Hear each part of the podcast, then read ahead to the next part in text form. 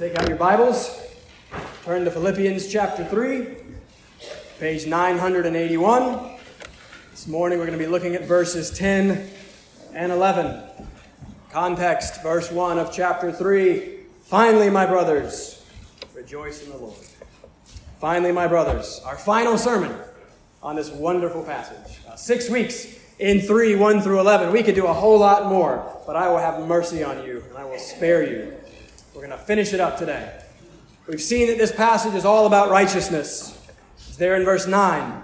Paul has shown has his own self righteousness, his own credential righteousness in verses 5 and 6, his spiritual resume, but then how that is nothing, it's loss, it's trash, everything that he thought qualified him, that proved he was good, that proved he was spiritual, that proved he deserved heaven and deserved God. He says everything that he was putting confidence in, it was all rubbish. It was all loss. But that's all right because of the gospel, because of the good news that the very thing that God requires of us is also the very thing that he provides for us. God is righteous. You have to be righteous to be with him. You are not righteous, but God.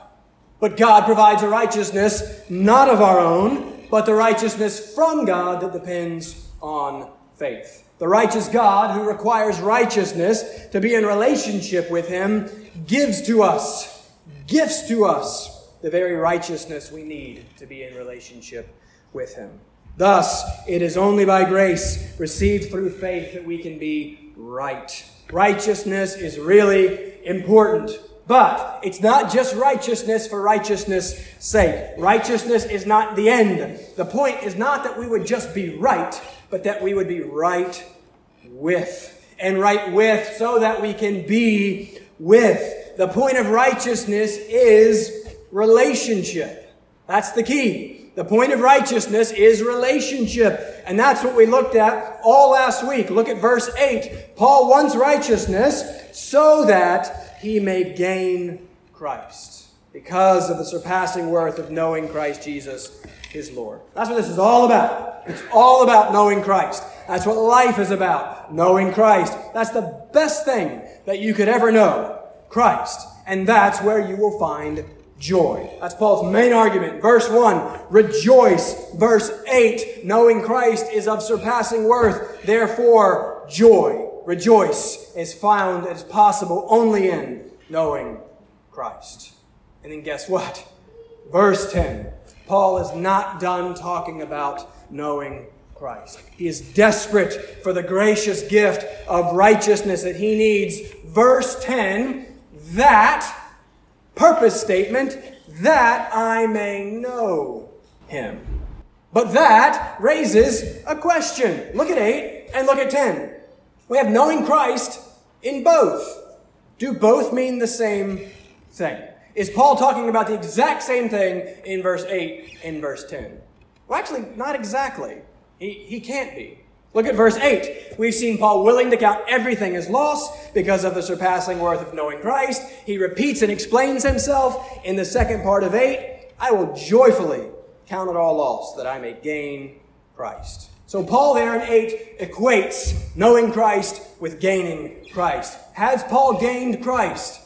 Of course he has. So in that sense, he knows Christ. 1-1, he's a servant of Christ. 121, to live is Christ.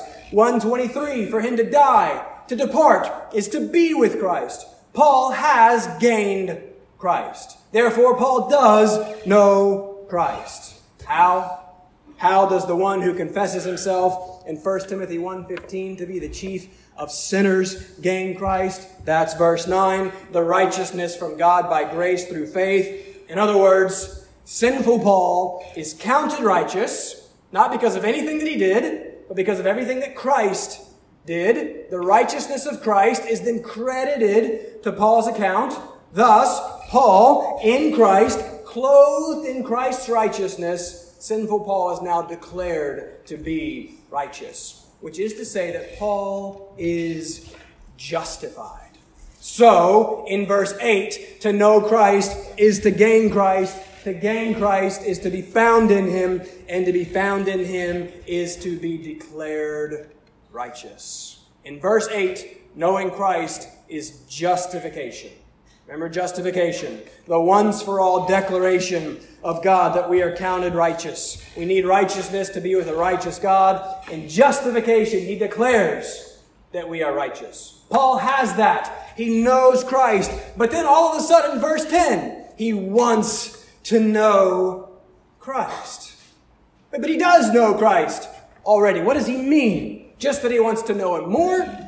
Sure, in a sense, but it means more than that. My goal this morning is to show you how in verses 10 and 11, Paul speaks of knowing Christ now, not in terms of justification, but in terms of sanctification. We're talking today about sanctification. You know, big fancy words. They're not complicated. I'll keep defining them. Justification is a work of God's free grace whereby He forgives, He pardons all of our sins, and He accepts us as righteous. That's verse 9.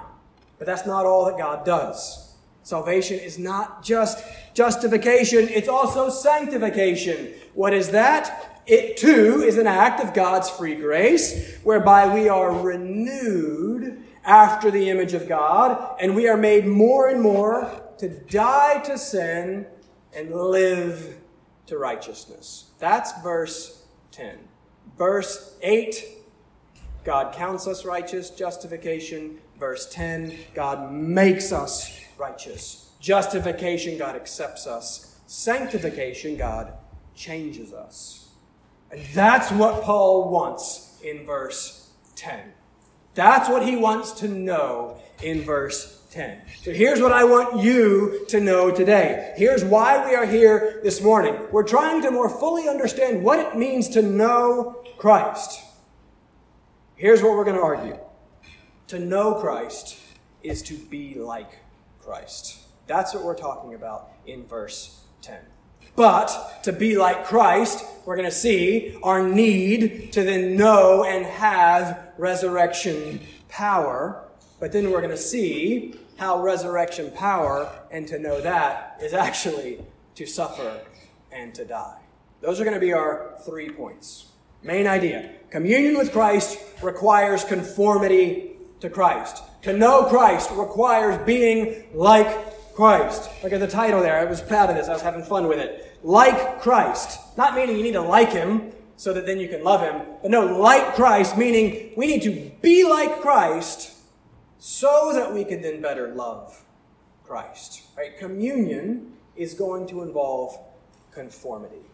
How is knowing Christ, which is of surpassing worth, experienced now in our lives, in our day to day experience? That's what Paul's answering in verses 10 and 11. How do you respond now to the received righteousness that has resulted in relationship with God? What does that look like to know Christ in your day to day life? And experience. Well, let's read and see what he says. Again, it's such a good passage, and I'm sad to be leaving it. Uh, we're going to read the whole thing one last time, just to get the whole thing in your brain, and then you won't hear from it again for a while. But it's so good. I'm going to read all of you, uh, all of Philippians 3, verses 1 through 11, but our focus this morning is going to be on verses 10 and 11. This is what God wants to say to you this morning. Finally, my brothers, Rejoice in the Lord. To write the same things to you is no trouble to me, and it's safe for you. Look out for the dogs. Look out for the evildoers. Look out for those who mutilate the flesh. For we are the circumcision, who worship by the Spirit of God, and glory in Christ Jesus, and put no confidence in the flesh, though I myself have reason for confidence in the flesh also. If anyone else thinks he has reason for confidence in the flesh, I have more circumcised on the eighth day, of the people of Israel, of the tribe of Benjamin, a Hebrew of Hebrews, as to the law, a Pharisee, as to zeal, a persecutor of the church, as to righteousness under the law, blameless. But whatever gain I had, I counted as loss for the sake of Christ. Indeed, I count everything as loss because of the surpassing worth of knowing Christ Jesus my Lord for his sake I have suffered the loss of all things, and count them as rubbish, in order that I may gain Christ, and be found in him, not having a righteousness of my own that comes from the law, but that which comes through faith in Christ, the righteousness from God that depends on faith, that I may know him and the power of his resurrection, and may share his sufferings, becoming like him in his death, that by any means possible I may attain the resurrection from the dead. If you would bow with me, and let's begin with a word of prayer. Father, we're thankful for your word. Father, I'm thankful, excited, and humbled by the privilege of preaching your word. Father, I pray that I would find no confidence in myself, no confidence in my preparation, no confidence in my own abilities. That I would find great confidence in you and in your word and in your grace and in your mercy. Father, I want to know Christ. Father, I want to be like Christ. Father, I want that for every person in this room. I want them to want that. Father, every single one of us has been very unlike Christ many times this week. Father, show us the goodness of holiness, the goodness of purity, and the goodness of being conformed into the image of your Son. Use this word now to plant within us a desire to be like Christ and to better know Him. Father, help the preaching of your word, help the hearing of your word. We ask, we pray all this in the name of Jesus. Amen. All right, um, my wife is teaching kids this morning, which means I'm a little more free to talk about her. Um, so the deal is, you don't tell her what I say. Uh, by the grace of God, we argue very little. Uh, that's not a testimony to me, but to her. Uh, the only thing we really argue about are traveling and packing to travel. Every time, she's not rightly, she's rightly not the biggest fan of my aggressive driving, and so I get that. I struggle to get it in the midst of the, the heat of the moment. Um, but, anyways, we don't argue a lot, praise God. We do love to argue about silly things, like colors, for instance. One of us is colorblind. Uh, the jury is still out on who it is. Um, we also argue about married couples. This is one of her favorites. Melissa loves the idea that married couples uh, start to look like each other. I think that's ridiculous. But there actually was a study years ago, though not everyone agrees with the conclusions, I don't, um, but the study claims that this actually does physically happen. The argument kind of goes that as couples spend more and more time with each other to the exclusion of other people, they're spending the most time with this one person and thus looking at this one person far more than anyone else. The, the more that they look and gaze and see, they then very subtly begin to mimic the same facial movements. And then as they mimic those same facial movements over and over and over again, those same muscles start to shape and start to form, and then they actually kind of start to progressively look a little bit more like each other. I don't buy it. It's interesting. But I love my wife. I look at her a lot. I stare at her. Uh, I see her react in certain ways. Then I start to kind of react similarly. And Melissa loves to make this little pouty lip thing. Uh, I had once, I had never once, for the 23 years of my life before I met her, felt the need to make a pouty lip. Um, but every time she feigns sadness or she sees something cute or our daughters do something, she does this little pouty lip. Well, now, what do I instinctively want to do every time I think something is cute? I start to make, I'm not going to do it, but I start to make this same silly little pouty lip, right? I can't help it. I've seen her do it so many times. I love her. So I just naturally started to mimic her behavior. And the theory of this study is that as you both do these exact same movements over and over and over again, your faces begin to kind of suddenly start to take on the same shape and look more similar. Their constant communion results in close conformity. Right? Their affinity results in similarity. Look at verse 10. Look at the beginning and the end of verse 10. Paul says, That I may know him, and then explains that in part at the end as becoming like him. A key part of knowing Christ is being like Christ. Paul is not here just expressing a desire for more information about Christ. He is expressing here a desire, a longing to be more like Christ. He is not in any way questioning his justification. He is longing for a deeper experience of his sanctification.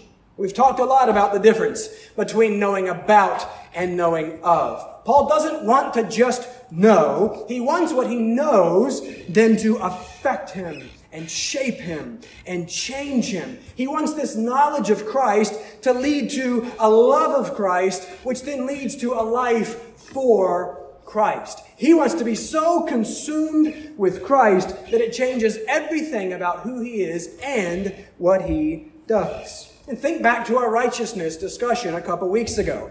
God is righteous. To be in relationship with him, you must be righteous. Again, I'm not just making that up. 1 Peter 1:18, New Testament, quoting Leviticus 11:44, Old Testament, "You shall be holy, for I am holy." Jesus, Sermon on the Mount, Matthew 5:48, "You therefore must be perfect, as your heavenly Father is perfect." This morning in Sunday school, we looked at the fifth beatitude, Matthew 5 8. Blessed are the pure in heart, for they will see God. Implication others won't. Why is it only the pure in heart? Well, it's because God is pure. He is perfectly holy. So Hebrews 12 14, without holiness, no one will see the Lord. Like demands like. To know God, one must be like God. Resemblance is required for relationship. Righteousness is for relationship. To be with the righteous God, we must be righteous. So that's what we've looked at in great detail. In Christ, by grace, God declares us to be righteous, but He doesn't leave it at that. He is also in the process of making us righteous. That's sanctification. God is making us into, He is making us to match what it is that He has declared about us in justification. And this is the great goal of our salvation. Ultimately, it is to glorify God by being like God and then being with God and enjoying God. The surpassing worth of knowing Christ Jesus, my Lord. But I'm trying to make the case now that to know Him you have to be like him. And good news, this is what God is doing in us and through us. This is the good work that Paul has already said in chapter 1, verse 6, uh, that when God begins it, he will bring it to completion. This is what Paul prays for in chapter 1, verse 10, that they would be pure and blameless for the day of Christ. Verse 11, filled with the fruit of righteousness that comes through Jesus Christ. This is Romans 8:29. We love focusing on the theology of Romans 8:29. We love using it as a, as a proof text for Calvinism. And yes, God does foreknow and predestine. That's just what the verse says. And praise God that he does that because we'd be doomed without it. Praise God that it's grace from the very beginning, even before the very beginning, all the way to the end. That's my only hope. But why did he foreknow and predestine us? Paul tells us, not so that you could win arguments, it's to be conformed to the image of his son. That's what God's doing. God elected us, he chose us, he saved us, and that saving us includes making us like Jesus. It's making us holy pure in heart. He's fixing us, making us new, getting rid of all the bad stuff, the evil that remains, all the doubt, the anger, the fear, the grumbling, the disappointment, the dissatisfaction, all those things that are opposed to Him and that He hates, that we should hate, those things that make us unfit for Him. He's making us fit. He's preparing us for Him, making us like Him. The love of Christ leads to love for Christ, which will lead to a life like Christ. Christ love, Christ's love leads to Christ likeness. We're seeing that communion with Christ leads to conformity to Christ. The more I'm with my uh, superior to me wife, the more like her I become. The more we are with our infinitely superior Savior, the more like Christ we become. Paul wants to know him, and that includes becoming like him. Paul wants to be sanctified. But hold on. We just spent an entire point on how knowing Christ is being like Christ, on how this verse is about sanctification. But how do we know that's what he's saying? Remember, my points are supposed to come out of the text. My words are supposed to reflect God's words. How do we know that Paul here is talking about sanctification? Well, look at 10 again. Look at what he wants to know. He wants to know him, and then he expounds upon and explains what he means by this. He wants to know him and the power of his resurrection. Point number two to be like Christ is to know or is to need resurrection power. But still, what does the resurrection have to do with sanctification? How do we know that Paul here is talking about that? Well, when we hear resurrection, we understandably think of physical resurrection. We think of our future uh, physical bodily resurrection when Christ returns. I want to argue that that is not what Paul is talking about here. He says resurrection in 10, he says resurrection again in verse 11, and I believe that he's talking about the same things in both. Notice that he's definitely not talking about his future bodily resurrection in verse 10. He can't be. He wants to know the power of Christ's resurrection. Why? For what purpose does Paul want this power? What is power?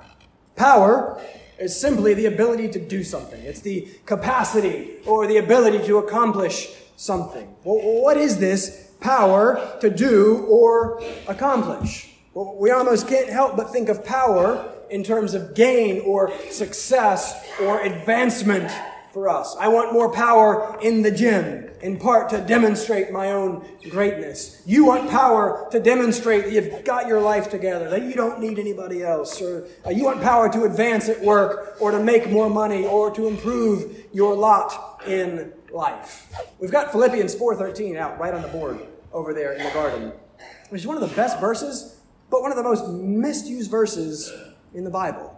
I can do all things through him who strengthens me. You know what that word is in the Greek? Uh, who strengthens me? It's this same word. It's this word power. Through him who fills me with power. Through him who gives me power. And so Steph Curry writes it on his shoe.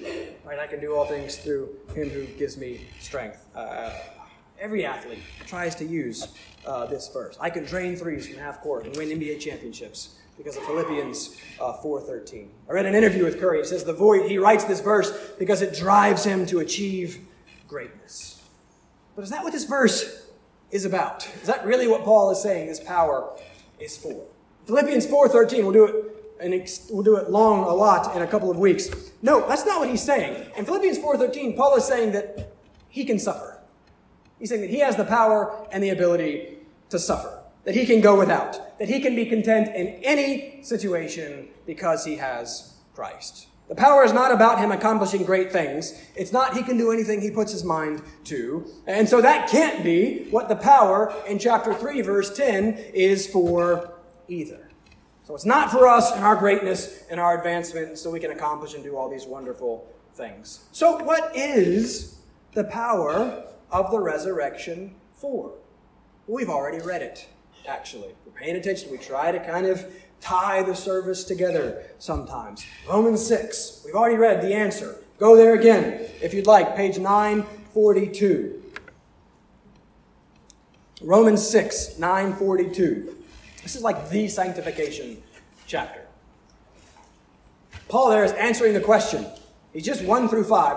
Uh, 1 through 3, he's just laid out the problem. No one is righteous. You're all sinners. You all deserve to die. None of you qualify for God. This is what Paul is dealing with. This is what the Christian life is about. This is uh, how can unrighteous man stand before a righteous God? Paul lays out the problem one through three, second half of three through five. He gives the solution by grace. It's the righteousness that we've already looked at, uh, given to us by uh, the grace of God through Jesus Christ. And so now he's answering the question hey, if it really is all grace, if it's all what God does for us in Christ, well, then can we continue in sin? Of course not, Paul says. Verse 3. Look at verse 3 of chapter 6. We're going to come to this in a second. We have been baptized into the death of Christ. What does this baptism represent? Verse 4. We were buried, therefore, with him by baptism into death, in order that, just as Christ was raised from the dead, that's resurrection. What's the outcome of this resurrection? What's its effect on us? That we too might walk in newness of life. Notice, not that we will be resurrected in the future. We will, of course, but that's not what he's talking about here. He's talking about us walking in newness of life. That's holiness. That's purity. That's righteousness. That's Christ likeness. Paul's making the case here in Romans 6, and he's doing the same thing in Philippians 3, that resurrection is for sanctification. Look at verse 5 of Romans 6.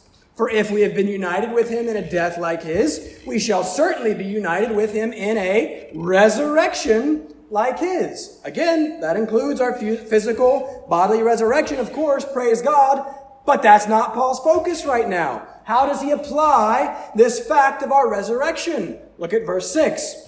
Our old self was crucified with him in order that the body of sin might be brought to nothing, so that we would no longer be enslaved to sin. Again, verse 7 For one who has died has been set free from sin.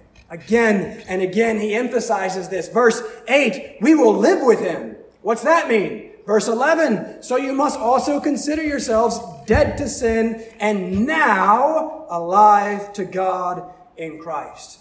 Application summary, verse 13. Therefore, present yourselves to God as those brought from death to life resurrection. What does that look like? How does that apply? Present your members to God as instruments for righteousness. See that resurrection is for righteousness. When Paul says that he wants to know the power of Christ's resurrection, he means the sanctifying power of Christ's resurrection. He means the sin killing and sin conquering power of Christ's resurrection. Paul wants to live that out. He wants to live out what is true, that he's no longer enslaved to sin. Christian, praise God. If you are in Christ, you are no longer enslaved to sin. One of the first things we need to realize in our fight against sin and your fight against whatever that lingering thing is that you're struggling with is that you can change. It's possible. You have the power to do that. Not because you're so great and power and you can do it. No, but because Christ is in you. And you are dead to sin now and alive to righteousness. And He can work in you and for you. And so you can stop looking at pornography. You can stop stealing. Uh, you can stop abandoning that relationship. You can stop being a jerk. Whatever the thing is for you, we have the power in Christ through the resurrection to be changed and to be new. And that's what Paul wants. He is no longer enslaved to sin. Praise God. Well, also, by the way, if you're not a Christian, if you're not in Christ, that means that you are enslaved to sin. It, it's your master. You cannot not do it. And the wages of that sin, Romans tells us, what we earn, what we deserve with that sin is death. You will justly die for your sin. Sin separates us from the holy God who is goodness and life. Therefore, sin gets us death. That's what we, all of us, deserve. But for those who are in Christ, that's not what we get. We get life. That's why Christ came to die so that you could live. He came to take your place and to take your sin. And in dying for you, paying the penalty for your sin, God could now declare unrighteous you to be righteous because of Christ. And not only declare you righteous, He doesn't leave it there but in raising you to newness of life, in giving you a new heart, in indwelling you and empowering you with His Spirit, He is also making you righteous. And that's what Paul wants. That's what the resurrection is about in these verses. He wants to know Christ. He knows that sin hinders that. He knows that the more like Christ he is, the more he can know and love Christ. And since he wants nothing more than to know and to love Christ, he wants nothing more than to be more and more sanctified. In making Christ his all consuming passion, Paul also then makes holiness his all consuming passion? Is holiness our all consuming passion? Do we see the beauty of it? Do we see the goodness of it? Do we long to be pure? Do we, do we long for our sin to be gone? If we love Christ, we will. If we long for Him, we will long to be like Him, and we will long to live a manner of the life worthy of His gospel. Is that your desire?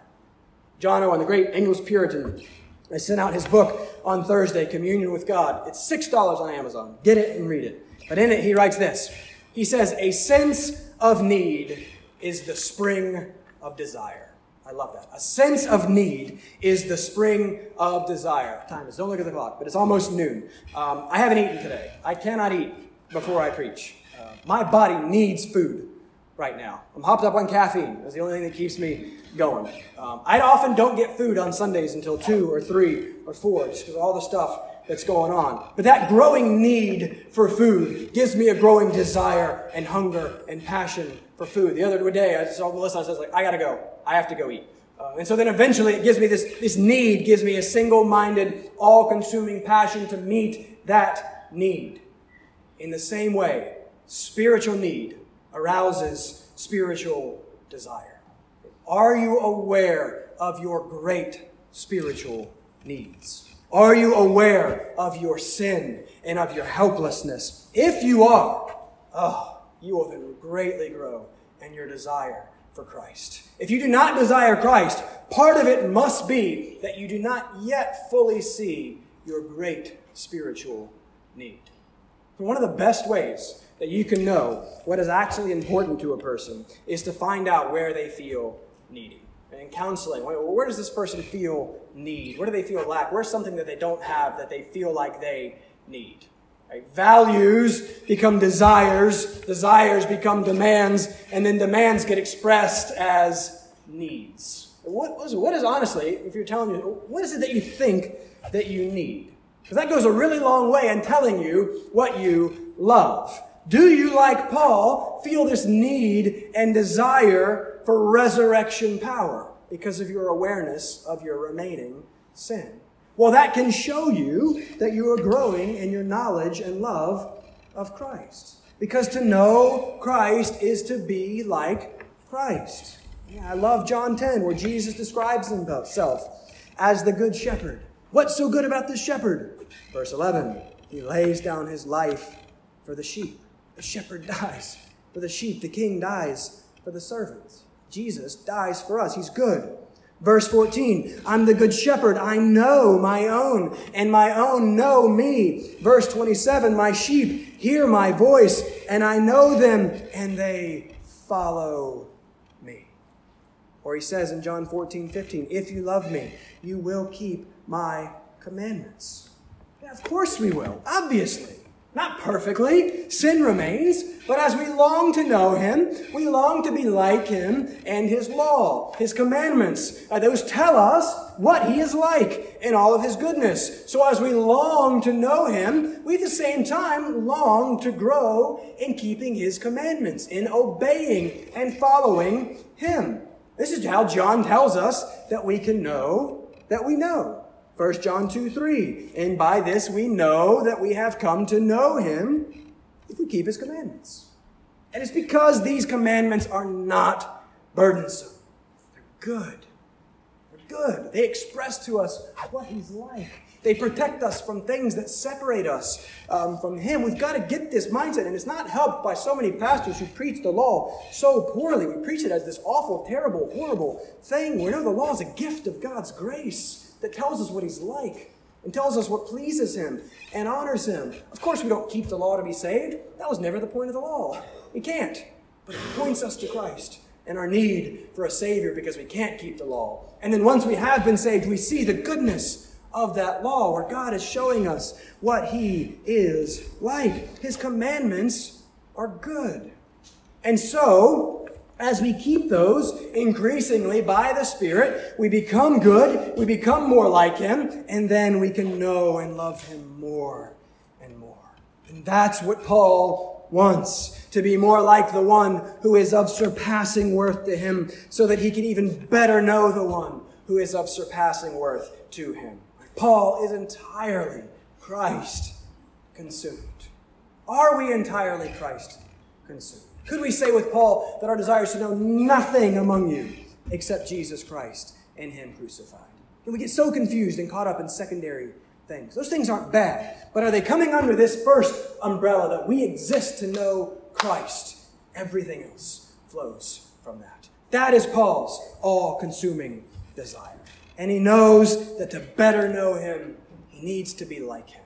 And to be like him, he needs the power of his resurrection, a sanctifying, making us righteous, making us like Christ power. We want to be like those we most love. Do we want to be like Christ? What a gift that we've been given in our union with Christ, our, participating, our sharing, our communion with Him. Remember verse 9, Paul has just said that his desire is to be found in Him. Right? Believers are those who have been so spiritually united to Christ that it's as if we are in Him and He in us. Thus, whatever He does, He does for us. And whatever He does, we participate in. We share in all that He does. Listen to all these things Paul says uh, that we share with Him in. I'm just going to run through them quick. Romans 8 17. We were made co heirs with Him. Same verse, 817. We are glorified with Him. Colossians 3 1. We reign with him. 2 Timothy 2:12, we reign with him. Colossians 2:13, we were made alive with him. Colossians 2:12, we were raised with him. But if we were raised with him, that implies something else, which we just read. Romans 6 6, we were crucified with him. Romans 6 8, we died with him. Romans 6 4, we were buried with him. If we were raised with him, we must have died with him. And if we died with him, we also must then suffer with him. Romans 8 17. We suffer with Christ. Point number three. To know resurrection power is to die. We've started looking at this so we can be quicker here. Go back to verse 10. We've talked a lot about being like him and needing the power of the resurrection to do that. But I skipped some key words so far. What else does Paul want? That he may share his sufferings, becoming like him in his death. What in the world? Paul here is expressing desire for suffering, desire to share suffering. How do we understand that? Well, the word share helps us a bit. In the Greek, it's our word koinonia. I remember that word, communion, uh, community, uh, fellowship, uh, sharing. But here, in the Greek, it's not a verb there. It it's not to share. It doesn't say that. Paul doesn't add another verb. To know, in verse 10, is kind of the verb for the whole thing. He wants to know him. He wants to know the power of his resurrection, and he wants to know the fellowship of his suffering. So the King James gets this verse a little bit better, where he says, That I may know him and the power of his resurrection and the fellowship of his sufferings, being made conformable unto his death. So why would Paul want to know suffering? Well, because of what we just talked about. Again, in some way, it must be that in knowing suffering, he knows that he could better know Christ. To know Christ is to be like Christ. To be like Christ is to suffer. Jesus warned us about this. John 15, 20. A servant is not greater than his master. If they persecuted me, they will also persecute you. Paul agrees. 2 Timothy 3:12 All who desire to live a godly life in Christ Jesus will be persecuted. There will be persecution. There will be suffering in the Christian life. This is not your best life now. This is not come to Jesus and everything will get easier. This is come to Jesus and everything may get harder, but it's okay because knowing Him is of surpassing worth. because knowing him is life. And so whatever we have to lose to gain him will be ultimately and eternally worth it. That's why he goes on in verse 11. Look at 11. I almost gave you a whole sermon on 11. We're not going to do it. He says, That by any means possible, I may attain the resurrection from the dead. People get confused about this verse sometimes. Wait a second, what is, is, he, is he not sure? No, listen, he's not expressing uncertainty, but he's recognizing difficulty. Remember, I'm making the case that he's not talking about his future bodily resurrection. But That is safe and secure. That is guaranteed by the resurrection of Christ. He is still there about in that verse 11 talking about the same thing he's talking about in verse 10. He's talking about his sanctification that by any means possible he could become more like Christ. Romans 6, resurrection. Any means, even suffering, even death. remember, that's what Paul would have chosen were it up to him, he told us. Chapter 1, verse 23. He says, My desire is death I mean, how foreign is that to us? Think about it. Why are we so scared to die? You know, it sounds like a stupid question. Uh, why are we so scared to die? Why? We're, we're working on praying upstairs. We're, we're, starting small groups this week. We're, going to be praying together. We're trying to kind of intentionally start to shape our prayers to be a little bit more like Paul's prayers. Why are so much of our prayers focused on physical health, which is ultimately about avoiding death. Now, of course, death is the great enemy. Death is unnatural. Death is horrible. But we know that in Christ, death is transformed for the believer. Death becomes for us not great loss, but great gain. Death for 90 year old, long-time suffering Mr. Charles in Christ was not loss, but was great gain for Mr. Charles. That's why Paul could honestly say that his preference would be death. That sounds somewhat morbid and backwards to us. But Paul meant it, and he said it, and he said it under the inspiration of the Holy Spirit, so he, he can't be wrong. Why are we then so scared to die? Well, it's maybe because, as Alistair Begg has said, that we've got a sneaking suspicion that what we've got waiting for us on the other side, on this side of death, is actually maybe better than what awaits us on the other side of death. Maybe we think that this is actually better than what God has for us there. Maybe we love what we've got here a little bit more than whatever God has for us there. Because death actually gets us there and gets us to Him in Christ. Paul doesn't seem to have that same fear or that same hangup. He actually believes that knowing Christ is infinitely worth it, even at the cost of his own life, even at the cost of suffering. Plus, if that suffering can also become a tool to even make him more like Christ, and thus to make him able to know and love Christ more, Paul's in. For those who are in Christ, suffering is part of the plan.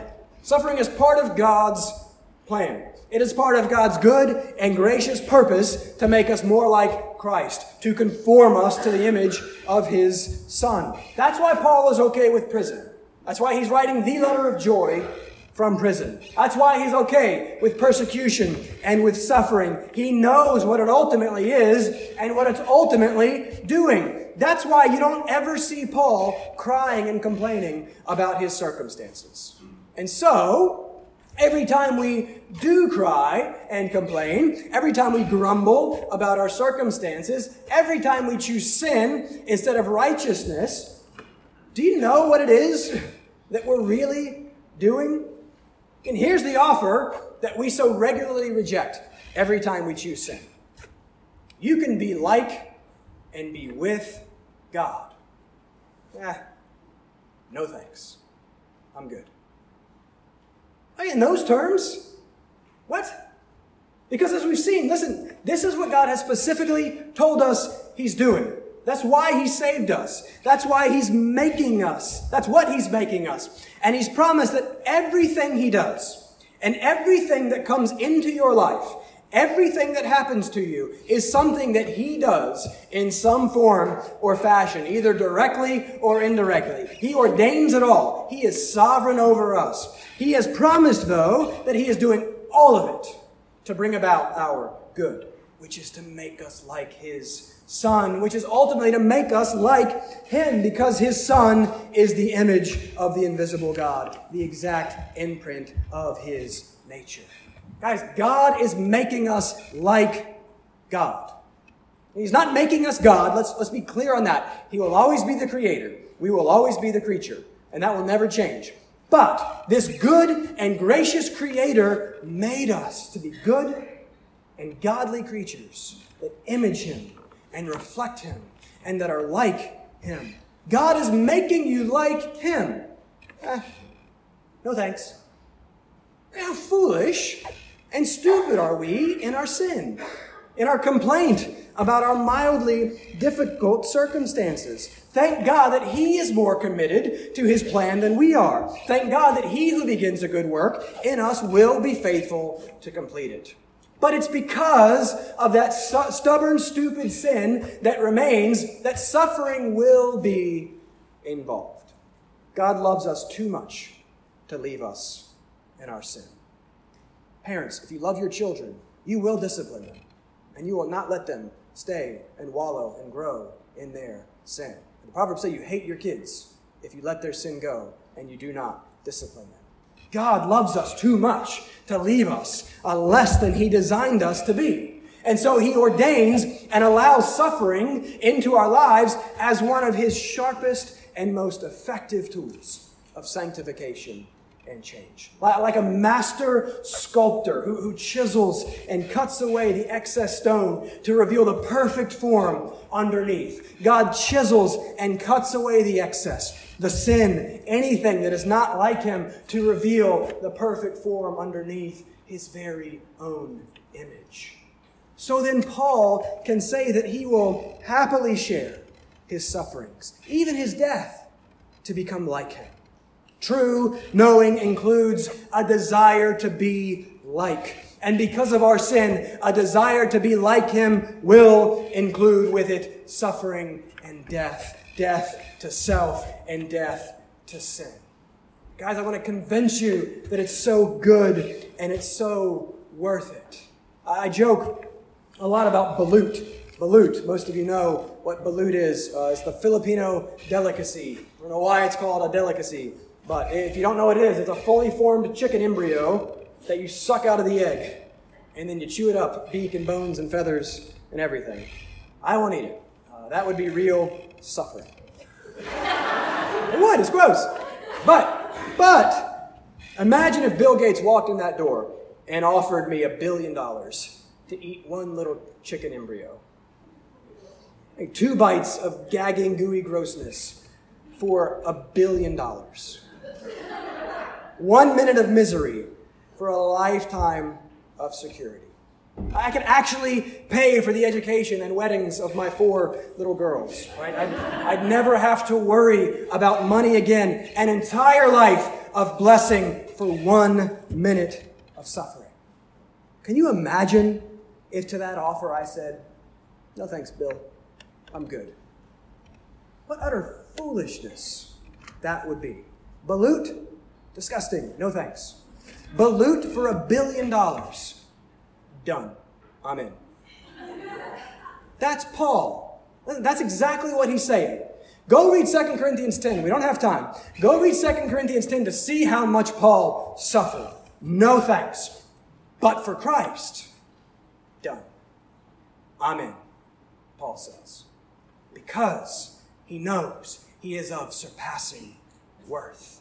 Is infinitely worth more than a billion dollars. All of that suffering, Paul could actually call light and momentary, not because it was insignificant, but because of the eternal weight of glory that it was preparing him for.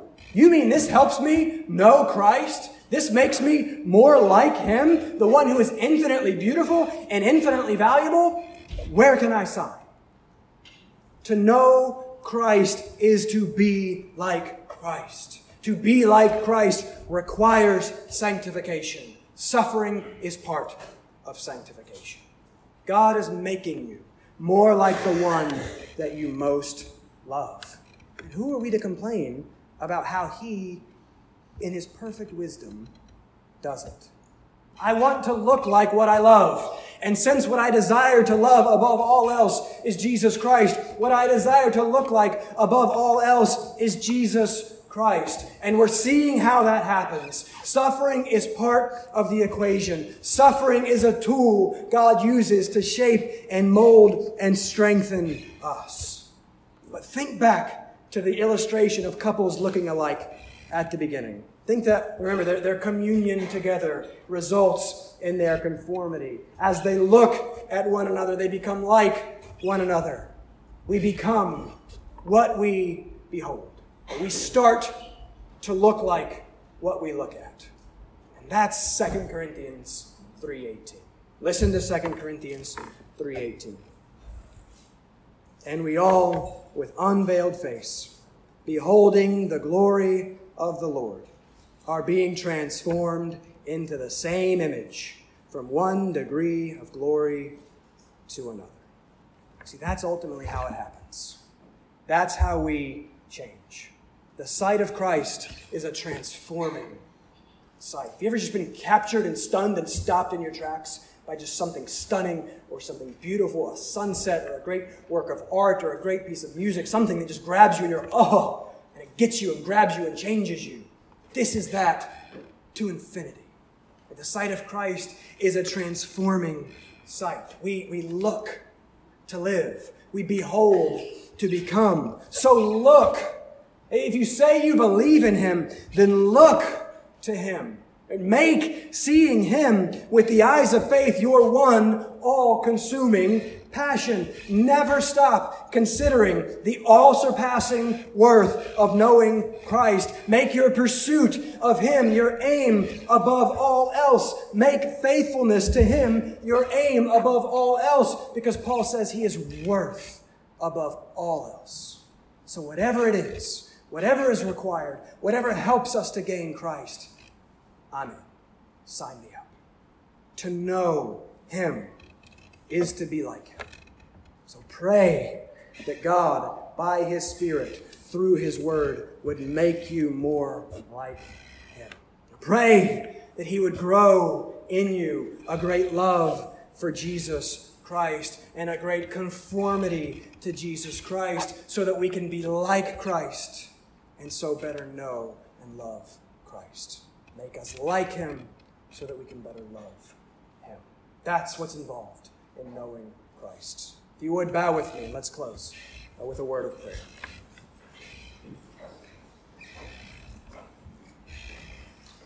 Father, I'm so thankful for your word. I'm so thankful for the promises you have made about your word. So thankful that you have told us that it does not and it will not and it cannot return for void.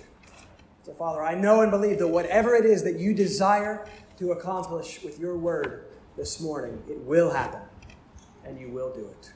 So, Father, work through your word. Father, show us the surpassing worth of knowing Christ Jesus as Lord. Father, for those you have saved, for those you have made uh, pure in heart, we pray that uh, through the eyes of faith, you would help us and enable us uh, to behold Christ, uh, to see Christ now. And I pray that as we behold his glory, that you would shape us and transform us and make us more like him. Father, then as we become even more like him, I pray that you would use that to help us to love him and know him even more. I pray that that blessed cycle of looking and becoming and then being like and then looking and loving and becoming would just continue on until Christ returns. Father, we want to know him. We want to know the power of his resurrection. Father, we want to become like him. Help us, we pray. In Jesus' name, amen.